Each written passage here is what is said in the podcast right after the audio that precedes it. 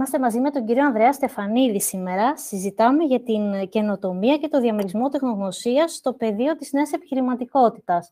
Κύριε Στεφανίδη, καλησπέρα. Ευχαριστούμε θερμά που είστε μαζί μας σήμερα στο Innovation Talks. Καλησπέρα, εγώ ευχαριστώ που με καλέσατε.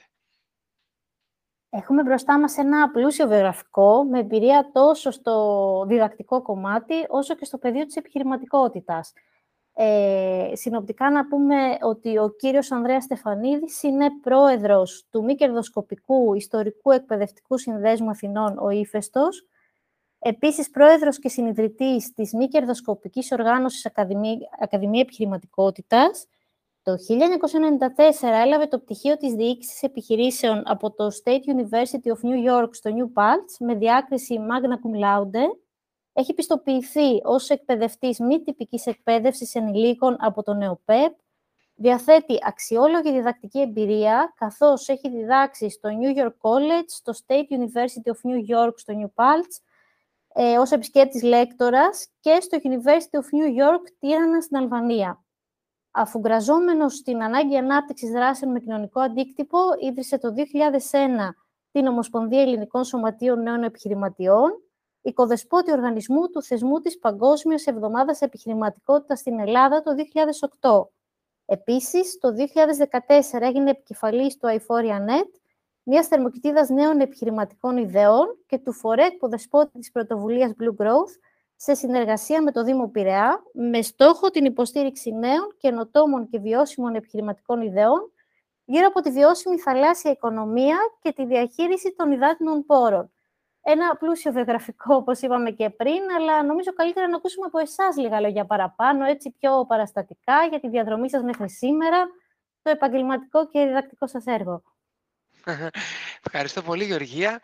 Μου επιτρέπει να σε λέω, Γεωργία. Φυσικά, φυσικά. Ε, όλα έγιναν στη δική μου περίπτωση κατά τύχη, δηλαδή όπως διάβασες τελείωσα στο Πανεπιστήμιο της Νέας Υόρκης στη διοίκηση επιχειρήσεων και ενώ μετά θα έλεγε κάποιος ότι θα έπρεπε να ακολουθήσω το δρόμο της, ε, των μεγάλων επιχειρήσεων και της κοστολόγησης, εμένα με πήρε σαν προτεραιότητα η διδασκαλία, δηλαδή εγώ ακόμα και σήμερα νιώθω σαν ένας δάσκαλος, που μου αρέσει πάρα πολύ να διδάσκω διοικητική λογιστική κυρίως, δηλαδή τα μαθήματα που τελείωσα στην ε, Αμερική και ταυτόχρονα η κοινωνική μου καρδιά με έκανε το 2001, όπως είπες, να ιδρύσω μαζί με άλλους την Ομοσπονδία Ελληνικών Συνδέσμων Νέων Επιχειρηματιών, με έναν και μόνο στόχο να βοηθήσουμε την νεανική επιχειρηματικότητα που τότε δεν υπήρχε καθόλου στο λεξιλόγιο της ελληνικής κοινωνίας, να βγει εκτός χώρας, να μπορέσει δηλαδή να κάνει συνεργασίες με άλλες χώρες και δίκτυα νέων επιχειρηματιών σε ευρωπαϊκό επίπεδο και φυσικά αν μπορούμε και με αυτή την εμπειρία να επηρεάσουμε τους θεσμούς, κυρίως την πολιτεία, προς την ενίσχυση της νεανικής επιχειρηματικότητας, αυτός ήταν και ο στόχος μας. Εξαιρετικά. Είναι πάντα σημαντικό αυτό το κοινωνικό πρόσημο το οποίο βάζετε και θα το δούμε και στην πορεία της κουβέντας μας. Να πούμε ότι η γνωριμία της με την crowd policy έρχεται από παλιά. Πριν χρόνια συναντηθήκαμε σε δράσεις ανοιχτής καινοτομίας. Έχετε υποστηρίξει αρκετά hackathon ως μέντορας, έχετε μια μεγάλη εμπειρία σε θέματα καινοτομίας.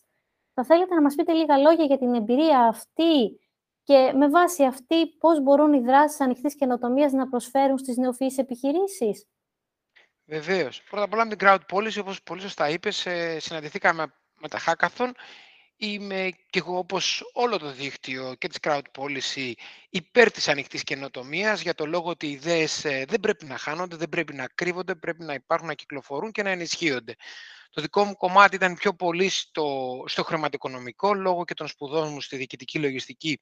Βοηθούσα τις ομάδες να καταλάβουν καλύτερα το business model τους, να δουν από πού θα έχουν κόστος και πώς τα έσοδα της οποιασδήποτε επιχειρηματικής ιδέας θα μπορέσουν στα πρώτα τους βήματα να καλύψουν τα έξοδά τους και φυσικά γιατί όχι ε, να δημιουργήσουν κερδοφορία.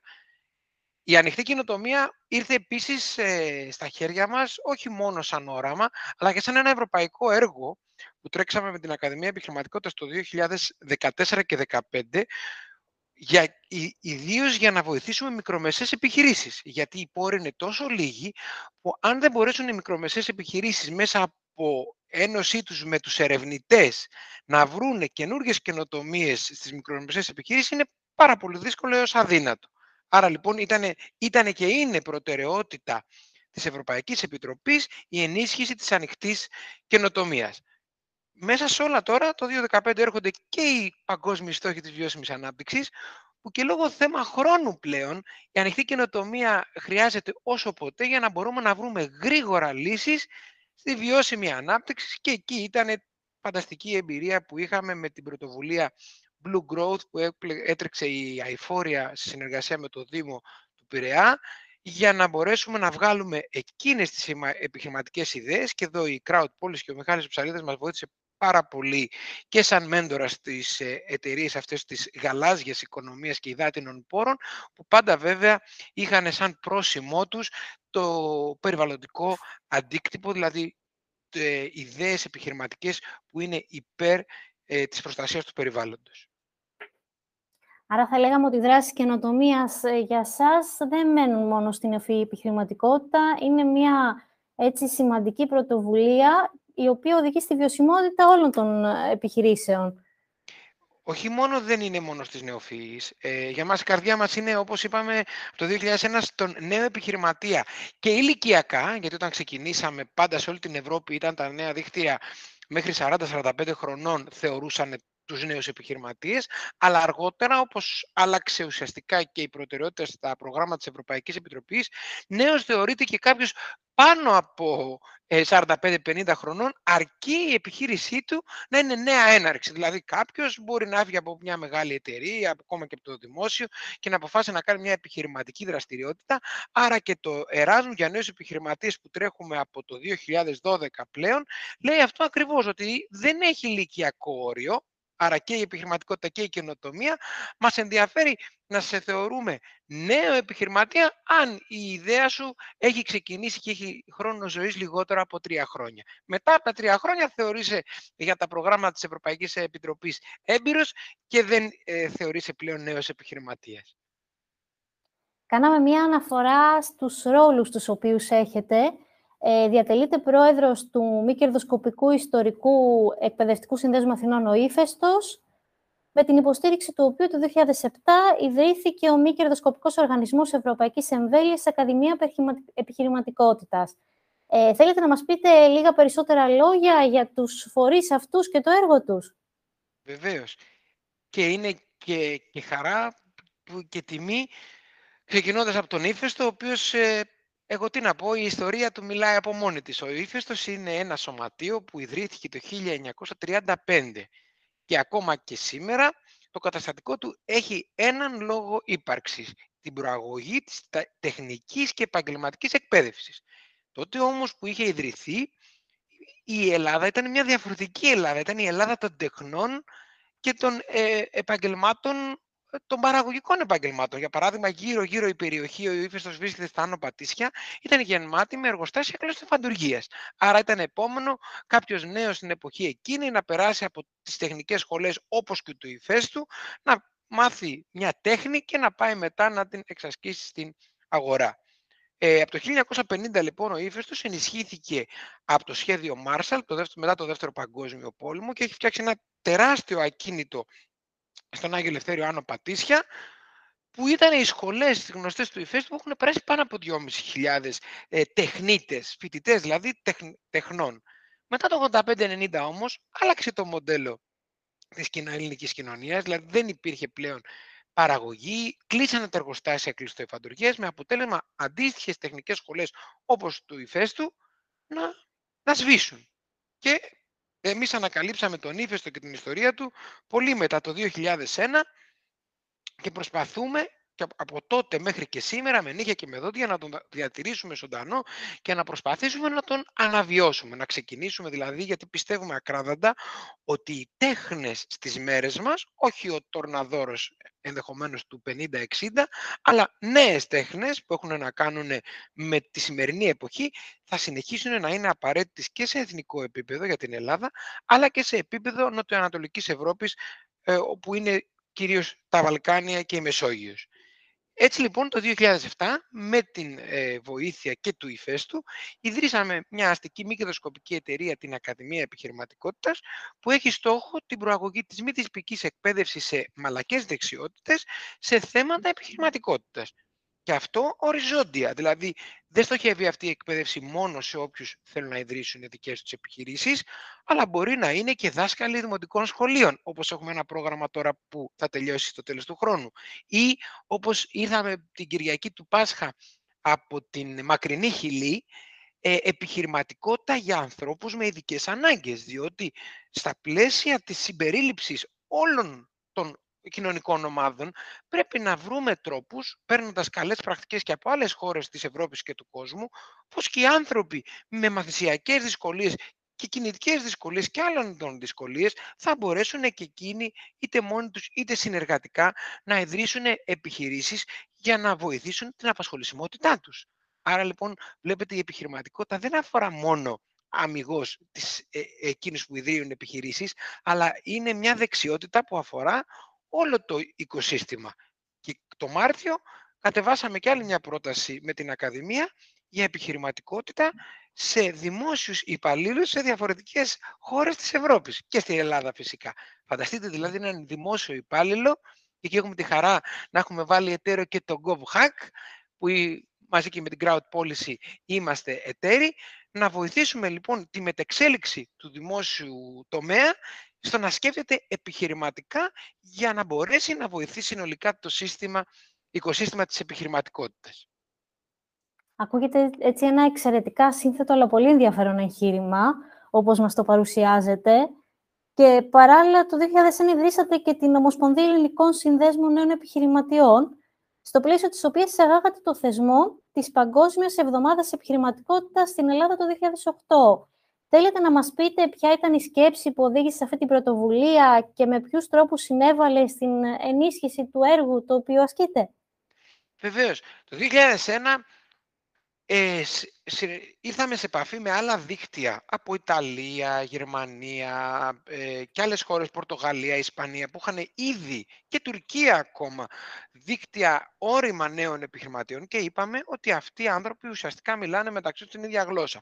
Άρα ε, αποφασίσαμε και εμείς ως Ελλάδα τότε, εθελοντικά πάντα, να ιδρύσουμε την Ομοσπονδία Ελληνικών Συνδέσμων Επιχειρηματιών με σκοπό και στόχο να βοηθήσουμε εκείνους τους νέους που ιδρύουν επιχείρηση στην Ελλάδα και τους χρειάζονται εξωστρέφεια, γιατί κακά τα ψέματα η ελληνική οικονομία μέχρι το 2001 ήταν πολύ εσωστρεφής. Δηλαδή, δεν ασχολιόταν κανένας να κάνει επιχείρηση και να ψάξει να βρει διακρατικό εταίρο. Δεν σκεφτόταν κανένας να πουλήσει προϊόν και υπηρεσία στα 500 εκατομμύρια πολιτών της Ευρωπαϊκής Ένωσης. Καλή ήταν η Ευρωπαϊκή Ένωση στα χαρτιά, αλλά στην καθημερινότητα ούτε των υφιστάμενων ούτε των νέων επιχειρηματιών είχε μπει αυτή η σκέψη. Σταδιακά όμως ήρθε μετά και η κρίση η οικονομική που δυσκόλεψε και τις υφιστάμενες επιχειρήσεις αλλά ακόμα περισσότερο και τις νέες επιχειρήσεις. Άρχισαν τα πράγματα λοιπόν να αλλάζουν.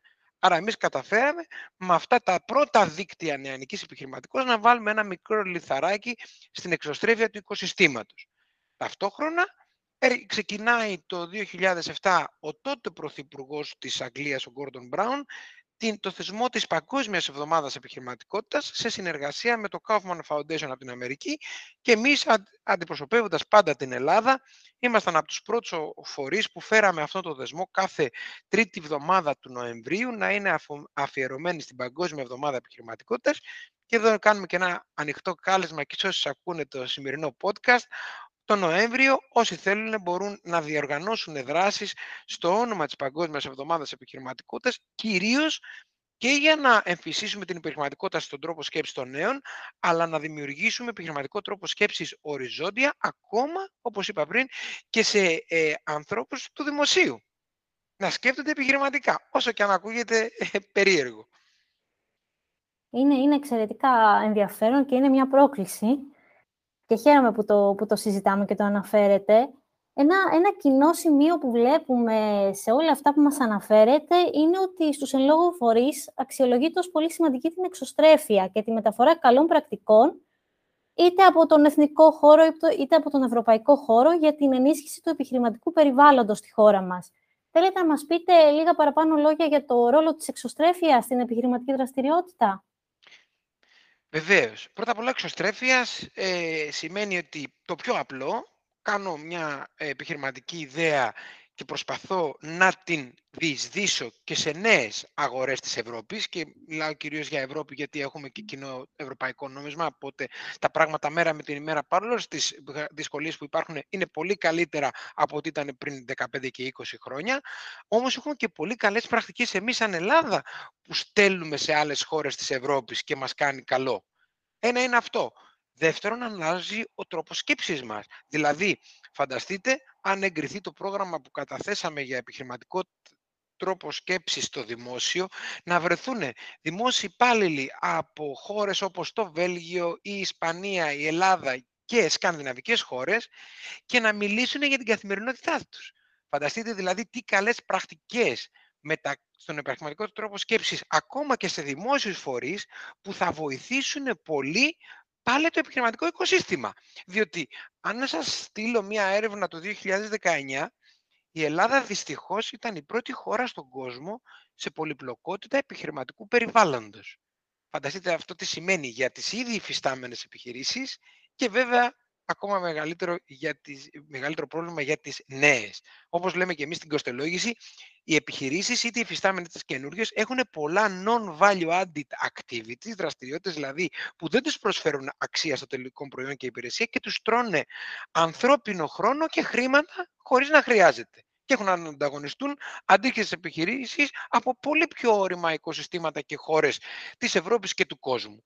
Άρα λοιπόν με αυτόν τον τρόπο, με την εξωστρέφεια του επιχειρηματικού οικοσυστήματος, βοηθάμε όλα αυτά τα πράγματα να εξισωθούν, να γίνουν καλύτερα, να βελτιωθούν και ταυτόχρονα να δώσουμε στην ελληνική επιχειρηματική κοινότητα μεγαλύτερες προοπτικές και πιο ανταγωνιστικό πλεονέκτημα και εντός Ευρώπης και εκτός Ευρώπης. Ας μπούμε λίγο πιο βαθιά τώρα στο ρόλο τόσο του ΙΦΕΣΤΟΥ όσο και της Ακαδημίας Επιχειρηματικότητας. Ποια θα λέγαμε ότι είναι τα κύρια στοιχεία, υποδομές, υπηρεσίες, οι οποίες είναι αναγκαίες για μια επιχείρηση στα πρώτα της βήματα και με τις οποίες συγκεκριμένα επιχειρούν αυτοί οι φορείς να βοηθήσουν να συμβάλλουν. Ωραία. Η Ακαδημία Επιχειρηματικότητας, ουσιαστικά η στρατηγική της μέχρι τώρα, ήταν να μην στοχεύει απευθείας στο μεγαλύτερο ποσοστό στους ίδιους τους επιχειρηματίες, αλλά είναι ένας μικροσκοπικός φορέας, θα τον λέγαμε B2B. Δηλαδή πάμε ουσιαστικά στους εκπαιδευτές των νέων επιχειρήσεων ή νέων επιχειρηματιών, είτε ε, απευθείας, είτε με έμεσο τρόπο, για να τους βοηθήσουμε με εργαλεία μη τυπικής εκπαίδευσης να δώσουν δεξιότητες στους ε, ανθρώπους που επιχειρούν. Είτε είναι νέοι, είτε είναι μεγαλύτερης ηλικίας. Όπως σας είπα, το πρόγραμμα που έχουμε τώρα για ε, δημοτικά σχολεία για παιδιά 6 με 9 ετών στοχεύει στους δασκάλους. Δεν περιμένουμε από τα παιδιά λοιπόν 6 με 9 ετών να ιδρύσουν επιχείρηση. Όμως θέλουμε πολύ να σκέφτονται επιχειρηματικά.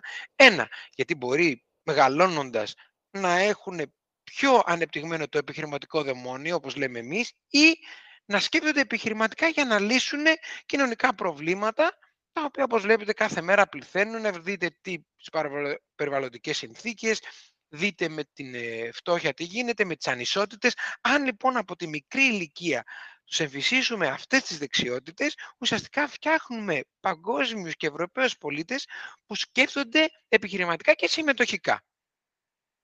Από την άλλη πλευρά τώρα ο ύφεστος έχει έναν δρόμο. Ο δρόμος είναι συγκεκριμένος.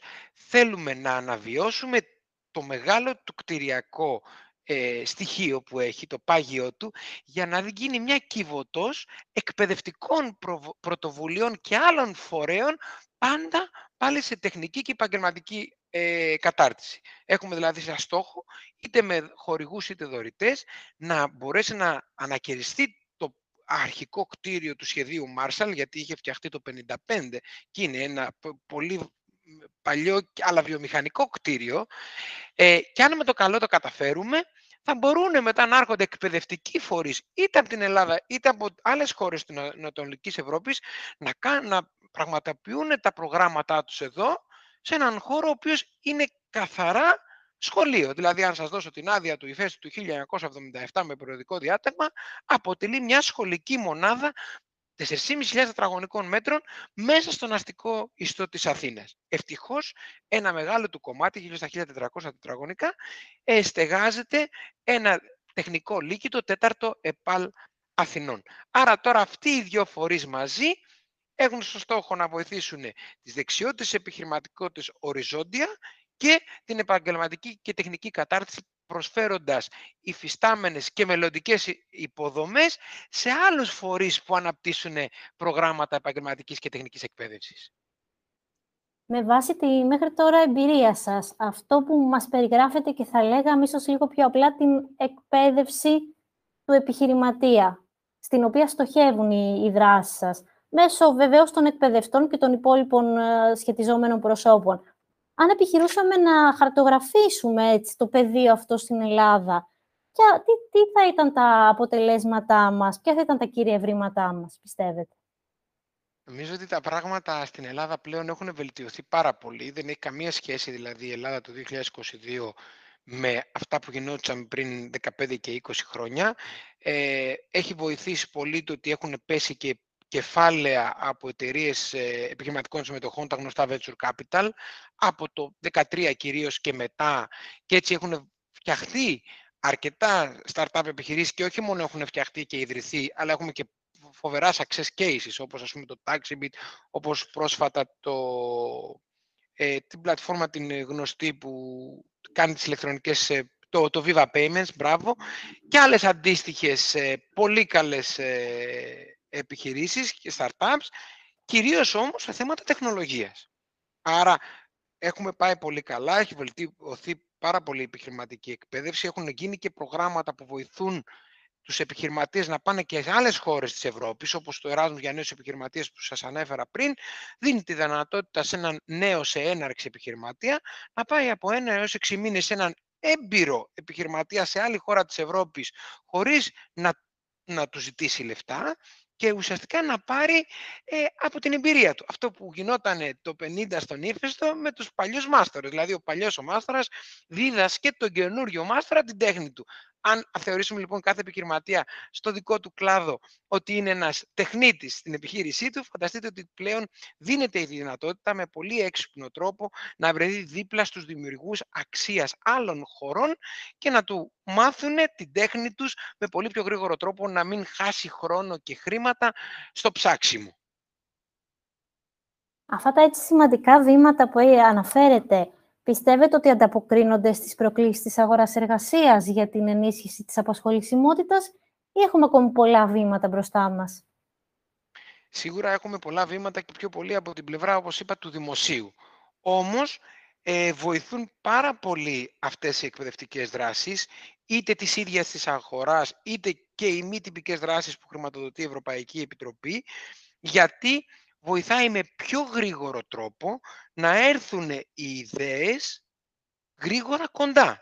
Και ακόμα και αν εγώ δεν κάνω για μια επιχειρηματική ιδέα ή δεν είμαι στην κατάλληλη χώρα για να την αναπτύξω, κερδίζω πολύ χρόνο, Γεωργία, όταν το ανακαλύψω γρήγορα και στρέψω το, τη στρατηγική μου σε κάποιον άλλο χώρο ή ενδεχομένως να μην χρειάζεται να κάνω και επιχείρηση, μπορεί να έρθω να, να βοηθήσω μια υφιστάμενη επιχείρηση. Όμως, οι δεξιότητες που θα έχω αποκτήσει από τον επιχειρηματικό τρόπο σκέψης θα βοηθήσουν οριζόντια σε όποιον ιδιωτικό ή δημόσιο οργανισμό βρεθεί ένας τέτοιος άνθρωπος που ενδεχομένως η δική του προσωπική επιχειρηματική ιδέα να μην βρει και το ε, κατάλληλο έδαφος να αναπτυχθεί. Αναφέραμε πριν το iForia.net, ένα πρόγραμμα πρότυπο, πρόγραμμα εκκίνησης και υποστήριξης νεοφιών επιχειρήσεων στον τομέα της πράσινης οικονομίας.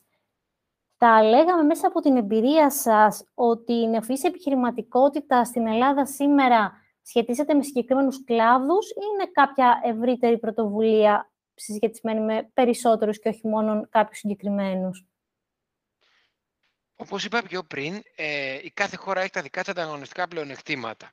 Είναι αλήθεια ότι η νεοφύση επιχειρηματικότητα που έχει δείξει και εξαιρετικά δείγματα μέχρι σήμερα και success cases είναι πιο πολύ σε θέματα ε, τεχνολογίας και εννοώ ε, πληροφορικής και υπολογιστών, δηλαδή που έχει να κάνει με, με αυτού του είδους τις επιχειρήσεις.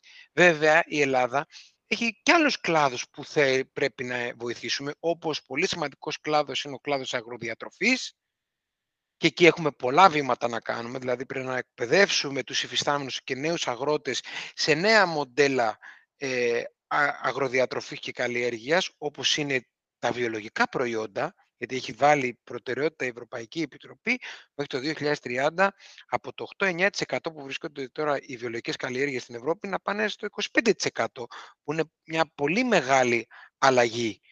Πρέπει όμως να ακολουθήσει και αυτός ο κλάδος και δεν είναι εύκολο. Επίσης, έχουμε τον, τον κλάδο της γαλάζιας οικονομίας. Η θάλασσα και οι θαλάσσιοι πόροι είναι από τα πιο σημαντικά στοιχεία που πρέπει να προστατεύσουμε.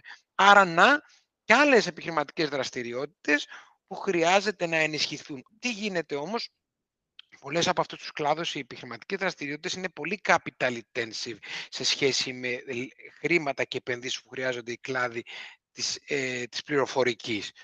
Για παράδειγμα, το 2015 θυμάμαι μία από τις ε, πολύ δυνατές ιδέες που βραβεύτηκε πρώτη στο διαγωνισμό του Blue Growth είχε να κάνει με την αφαλάτωση του θαλασσινού νερού σε γλυκό νερό, που βοηθάει πολύ και τις ε, χώρες που έχουν πρόβλημα λειψιδρίας. Όμως και από μόνη της αυτή η επιχείρηση για να στήσει όλον αυτό το μηχανισμό είναι το λιγότερο 2 εκατομμύρια για να φτιάξει μια μονάδα αφαλάτωσης, που ήταν ένα πολύ μεγάλο ποσό για την Ελλάδα το 2015 ενώ σε μια επιχείρηση και μια ιδέα πληροφορικής θα μπορούσε ας πούμε και με 200-300 χιλιάδες να αρχίσει να δείχνει καλά δείγματα και να προχωράει. Αυτό λοιπόν η έλλειψη ε, επιχειρηματικών κεφαλαίων υψηλού ρίσκου σε μια χώρα η οποία ταλαιονιζόταν από τα μνημόνια, μην ξεχνάτε από το 2008 μέχρι το 2013 η Ελλάδα έχασε το 25% του ΑΕΠ, ένα ποσοστό μεγαλύτερο από το ποσοστό ΑΕΠ που χάθηκε στο Δεύτερο Παγκόσμιο Πόλεμο. Άρα μιλάμε τώρα για εποχές με μνημόνια και υψηλού ρίσκου επιχειρηματικότητα για να καταπολεμήσουμε 55% ανεργία νέων και 30% συνολική ανεργία στη χώρα.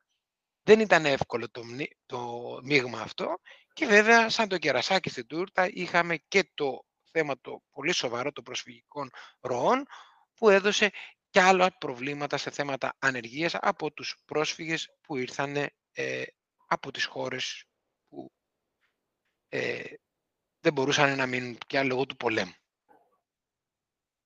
Να πάμε σε ένα σύνοδο θέμα όταν μιλάμε για καινοτομία, για επιχειρηματικότητα. Πάντα στη συζήτηση βρίσκουμε μπροστά μας την ολοένα αυξανόμενη τάση διάθεσης και αξιοποίησης ανοιχτών δεδομένων. Πώς πιστεύετε ότι η οθέτηση της τάσης αυτής, της, του ανοίγματος των δεδομένων, μπορεί να συμβάλλει στην ανάπτυξη επαγγελματικών δεξιοτήτων για νέους επιχειρηματίες ή ακόμη και για συνεργαζόμενους φορείς και πρόσωπα, όπως είπαμε πριν, όπως είναι εκπαιδευτές, πολίτες και άλλοι; Ας ξεκινήσουμε με τη λέξη άνοιγμα πρώτα. Και μόνο η λέξη άνοιγμα σημαίνει υποστήριξη. Γιατί με τη λέξη άνοιγμα ανοίγει πρώτα απ' όλα το μυαλό μας και όταν πάμε τώρα σε πιο συγκεκριμένα πράγματα, τα δεδομένα είναι το α και το ω.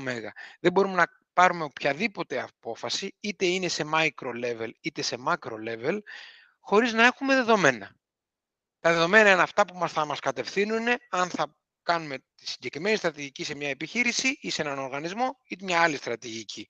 Και αυτό ισχύει και στην πολιτική. Δηλαδή και στην πολιτική, οι πολιτικοί δεδομένα θέλουν για να πάρουν πολιτικές αποφάσεις. Τώρα, αν τα αξιοποιούν σωστά ή όχι, αυτό είναι μια άλλη συζήτηση. Άρα λοιπόν, τα δεδομένα είναι αυτά που θα μας βοηθήσουν για τα πάντα και όταν τα δεδομένα λοιπόν είναι ανοιχτά, ε, βοηθάει περισσότερους decision makers στο χώρο που βρίσκεται ο καθένας να πάρουν πιο σωστές και πιο γρήγορες αποφάσεις και αυτό βοηθάει τη βιώσιμη ανάπτυξη γιατί μην ξεχνάτε ότι αυτή τη στιγμή μία είναι η παγκόσμια ατζέντα για όλους μας δεν έχει το ανθρώπινο είδος άλλη παγκόσμια ατζέντα στο παρελθόν, με, να μπορέσουμε να πιάσουμε ή να πλησιάσουμε τους 17 παγκόσμιους στόχους, αν θέλουμε το ανθρώπινο είδος να παραμείνει σε αυτό το πλανήτη που λέγεται Γη. Γιατί η Γη θα συνεχίσει να υπάρχει, αλλά αν δεν τα καταφέρουμε, ο πλανήτης σιγά σιγά θα έχει τέτοιες συνθήκες που το ανθρώπινο είδος δεν θα μπορεί να βρίσκεται στον πλανήτη Γη. Άρα είναι η πρώτη φορά λοιπόν στην ανθρώπινη ιστορία, το 2015 που ψηφώστηκαν οι 17 παγκόσμιοι στόχοι, που έχουμε είτε σαν απλοί πολίτες, είτε σαν επιχειρηματίες, είτε σαν δημόσιοι υπάλληλοι, είτε σαν δάσκαλοι, μία κοινή ατζέντα να ακολουθήσουμε καθημερινά και τα ανοιχτά δεδομένα βοηθούν 100% στη γρήγορη λήψη αποφάσεων, άρα γρήγορη λήψη σωστών αποφάσεων σημαίνει βιώσιμη ανάπτυξη, άρα το μέλλον ανήκει και στα ανοιχτά δεδομένα και στην ανοιχτή καινοτομία. Μιλάμε για μια διαδικασία η οποία μπλέκει πολλούς φορείς και είναι πολύ κρίσιμο αυτό που μας αναφέρετε. Πώς βλέπετε λοιπόν να εξελίσσεται το ελληνικό οικοσύστημα νεοφυούς επιχειρηματικότητας από εδώ και στο εξής, με βάση τις προκλήσεις τις οποίες έχουμε περάσει και τις οποίες αναφέρετε; Σίγουρα δεν έχουμε φτάσει τα επίπεδα που έχουν άλλες χώρες, όμως ε, μέρα με την ημέρα ε, νομίζω ότι βλέπουμε εκπλήξεις θετικές, αισιόδοξες και πράγματα που ζηλεύουμε και προσπαθούμε να μεταδώσουμε στις νεότερες γενιές για να τα ακολουθήσουν. Διότι όταν πλέον βγαίνουν, όπως λέμε, περισσότερα success cases και βλέπουμε πώς το κατάφεραν αυτό και το μαθαίνουμε, με αυτόν τον τρόπο ε, εκπαιδεύουμε και άλλους νέους επιχειρηματίες να ακολουθήσουν τον ίδιο δρόμο και να μην χάσουμε ε, άλλο ε, πλέον χρόνο σε πράγματα τα οποία δεν σηκώνει η δική μας αγορά, η δική μας, αν θέλουμε, οικονομία. Άρα βλέπουμε ότι αν κάποιος έχει κάτι καινοτομικό, τον σχεδιάζουμε από την πρώτη μέρα να σκέφτεται τουλάχιστον την ευρωπαϊκή αγορά, ό,τι χρόνο λοιπόν επενδύσει και ό,τι ε, κεφάλαια βρεθούν να μπορέσουν να στοχεύουν στην Ευρώπη των 27 με ό,τι υπέρ και κατά υπάρχουν στην κοινή αγορά της Ευρώπης είναι σίγουρα καλύτερη από μια πολύ μικρή περιορισμένη ε, εθνική αγορά. Και λέω, μιλάω για εκείνες τις επιχειρήσεις που ουσιαστικά κάνουν τη διαφορά. Έχουν δηλαδή κάποια πρωτοτυπία. Και έχουμε εξαιρετικά πανεπιστήμια και έχουμε φοβερούς νέους και από το Πολυτεχνείο αλλά και από άλλες σχολές που καθημερινά ε, και μέσα από αποτελέσματα ερευνητικής δουλειάς μπορούν να εξελίξουν την έρευνά τους σε πολύ καλές επιχειρήσεις. Το μόνο λίγο που μας λείπει και θέλουν βοήθεια σε αυτό και οι επιχειρηματίες αλλά και το οικοσύστημα είναι η συνεργασία. Δηλαδή υπάρχουν πολλά πράγματα γύρω μας τα οποία όμως δυστυχώς δεν συνεργάζονται. Με αποτέλεσμα να χάνουμε πολύ χρόνο στο να τα ενώνουμε, ενώ σε άλλες χώρες, χωρίς να έχουν καλύτερο ανθρώπινο δυναμικό από εμά, δεν χάνουν χρόνο στο να κυκλοφορεί η γνώση στο να ενώνουν πόρους. Είναι ήδη βρίσκονται και προσφέρονται σε αυτούς που τους χρειάζονται. Αυτό πρέπει να αλλάξουμε και αυτό συνέχεια προσπαθούμε και στους νέους που επιχειρούν να τους λέμε ότι να μην σκέφτονται μονάδα, να προσπαθούν να, να σκέφτονται ομάδες. Όσο πιο δυνατή είναι μια ομάδα που κάνει μια καινούργια ιδέα, τόσο πολύ περισσότερο αυξάνουν οι πιθανότητες επιτυχίας της ή ίσως και να συνενώνουν ετερόκλητα ζεύγη. Στην πορεία της κουβέντας μας αναδείχθηκε πολύ ο συνδυασμός ε, δημόσιος τομέας και επιχειρηματικότητα, ο οποίος για πολλούς είναι ένα ετερόκλητο ζεύγος. Και αναδείξατε και πριν, έτσι, στο πλαίσιο της συνεργασίας μας για την υλοποίηση του GovHack, του πρώτου κέντρου καινοτομίας για το ψηφιακό μετασχηματισμό στη δημόσια διοίκηση, ε, το, τη συνεργασία μας για την υποστήριξη και την ανάπτυξη επιχειρηματικών δεξιοτήτων στα στελέχη του δημόσιου τομέα. Ποια θεωρείτε ότι είναι τα κύρια εμπόδια και ευκαιρίες προς αυτή την κατεύθυνση; Η ευκαιρία πρώτα, να ξεκινήσω από τα θετικά, είναι ότι το GovHack εστιάζει στην ψηφιακή τους αναβάθμιση, κάτι που ήδη λόγω της πανδημίας έχει ξεκινήσει από το 2020, άρα ε, πήγαμε σε ένα δημόσιο τομέα ο οποίος ήταν με το να πηγαίνουμε σε ένα ΚΕΠ και να σφραγίσουμε μια υπεύθυνη δήλωση και τώρα τα κάνουμε όλα ψηφιακά. Άρα ήδη είναι υποψιασμένος στο τι πρέπει να κάνει και τι, και τι απίστευτος χρόνος παραγωγικός έχει κερδιθεί αυτά τα δύο χρόνια και για να ξαναπάω λίγο στα ανοιχτά δεδομένα και στη στατιστική με χαρά σας λέω ότι το 2020 η Ελλάδα από την πρώτη θέση σε πολυπλοκότητα έπεσε στην πέμπτη και το 2021 έπεσε στη 13η. Άρα να, δεν είμαστε η καλύτερη χώρα ακόμα, αλλά έχουμε αρχίσει και βελτιωνόμαστε. Εκεί λοιπόν που έρχεται η ψηφιακή αναβάθμιση του δημόσιου τομέα, θα κολλήσει μια χαρά στο να μπορέσουμε να τους εμφυσίσουμε και τουλάχιστον τις 15 κύριες βασικές επιχειρηματικές δεξιότητες, έτσι όπως τις έχει ορίσει το πλαίσιο αναφοράς Endrecom της Ευρωπαϊκής Επιτροπής από το Δεκέμβριο του 2016 και λέει ότι υπάρχουν 15 βασικές δεξιότητες που βοηθούν τον κάθε άνθρωπο να σκέφτεται πιο επιχειρηματικά και για να μην το παρεξηγήσουμε δεν εννοούμε επιχειρηματικά με την εμπορική έννοια, πιο πολυμήχανα. Όπως σκεφτόταν ο Οδυσσέας ε, στην, ε, στην ελληνική μυθολογία, ε, όταν γυρνούσε από την Τρία ήταν ο πολυμήχανος Οδυσσέας. Η πολυμηχανία λοιπόν στον τρόπο σκέψης είναι αυτή που χρειάζεται οριζόντια και στον ιδιωτικό αλλά σίγουρα και στο δημόσιο τομέα. Γιατί ό,τι και να κάνει ο ιδιωτικός τομέας, αν το δημόσιο του δημιουργεί τροχοπέδι, αυτό είναι κάτι το οποίο δεν μπορεί εύκολα να το καλύψει, όπως τα θέματα της δικαιοσύνης. Αν μπορέσει η δικαιοσύνη τελικά να δίνει, βγάζει αποφάσεις πιο γρήγορα από σε άλλα κράτη, αυτό θα βοηθήσει πολύ και το επιχειρηματικό οικοσύστημα. Φανταστείτε σε μια απλή εμπορική συναλλαγή να πάμε σε ένα δικαστήριο για κάποιο χρέος και να πάρει τρία ή τέσσερα χρόνια μέχρι να βγει η απόφαση. Τι σημαίνει αυτό για την καθημερινότητα των επιχειρήσεων και των συναλλασσομένων; Κύριε Στεφανίδη, ευχαριστούμε θερμά για τη σημερινή συζήτηση. Ήταν πραγματικά απολαυστική, ενδιαφέρουσα, τόσο για εμένα όσο και για τους ακροατές μας, ελπίζουμε. Με χαρά να τα ξαναπούμε και εδώ και στις ε, εξωτερικές σας δράσεις για τις εξελίξεις που έρχονται στα πεδία με τα οποία ασχολείστε, για την νεοφυή και όχι μόνο επιχειρηματικότητα. Εγώ ευχαριστώ πάρα πολύ για την τιμή που μου κάνατε να είμαι σήμερα ε, ένας από τους ομιλητές σας και να κλείσω ότι όλοι μαζί μπορούμε. Η επιχειρηματικότητα και ο επιχειρηματικός τρόπος σκέψης μας χρειάζεται όλους και κανένας δεν περισσεύει από όπου και αν βρίσκεται. Ευχαριστούμε πολύ. Καλή συνέχεια. Επίσης, καλή συνέχεια να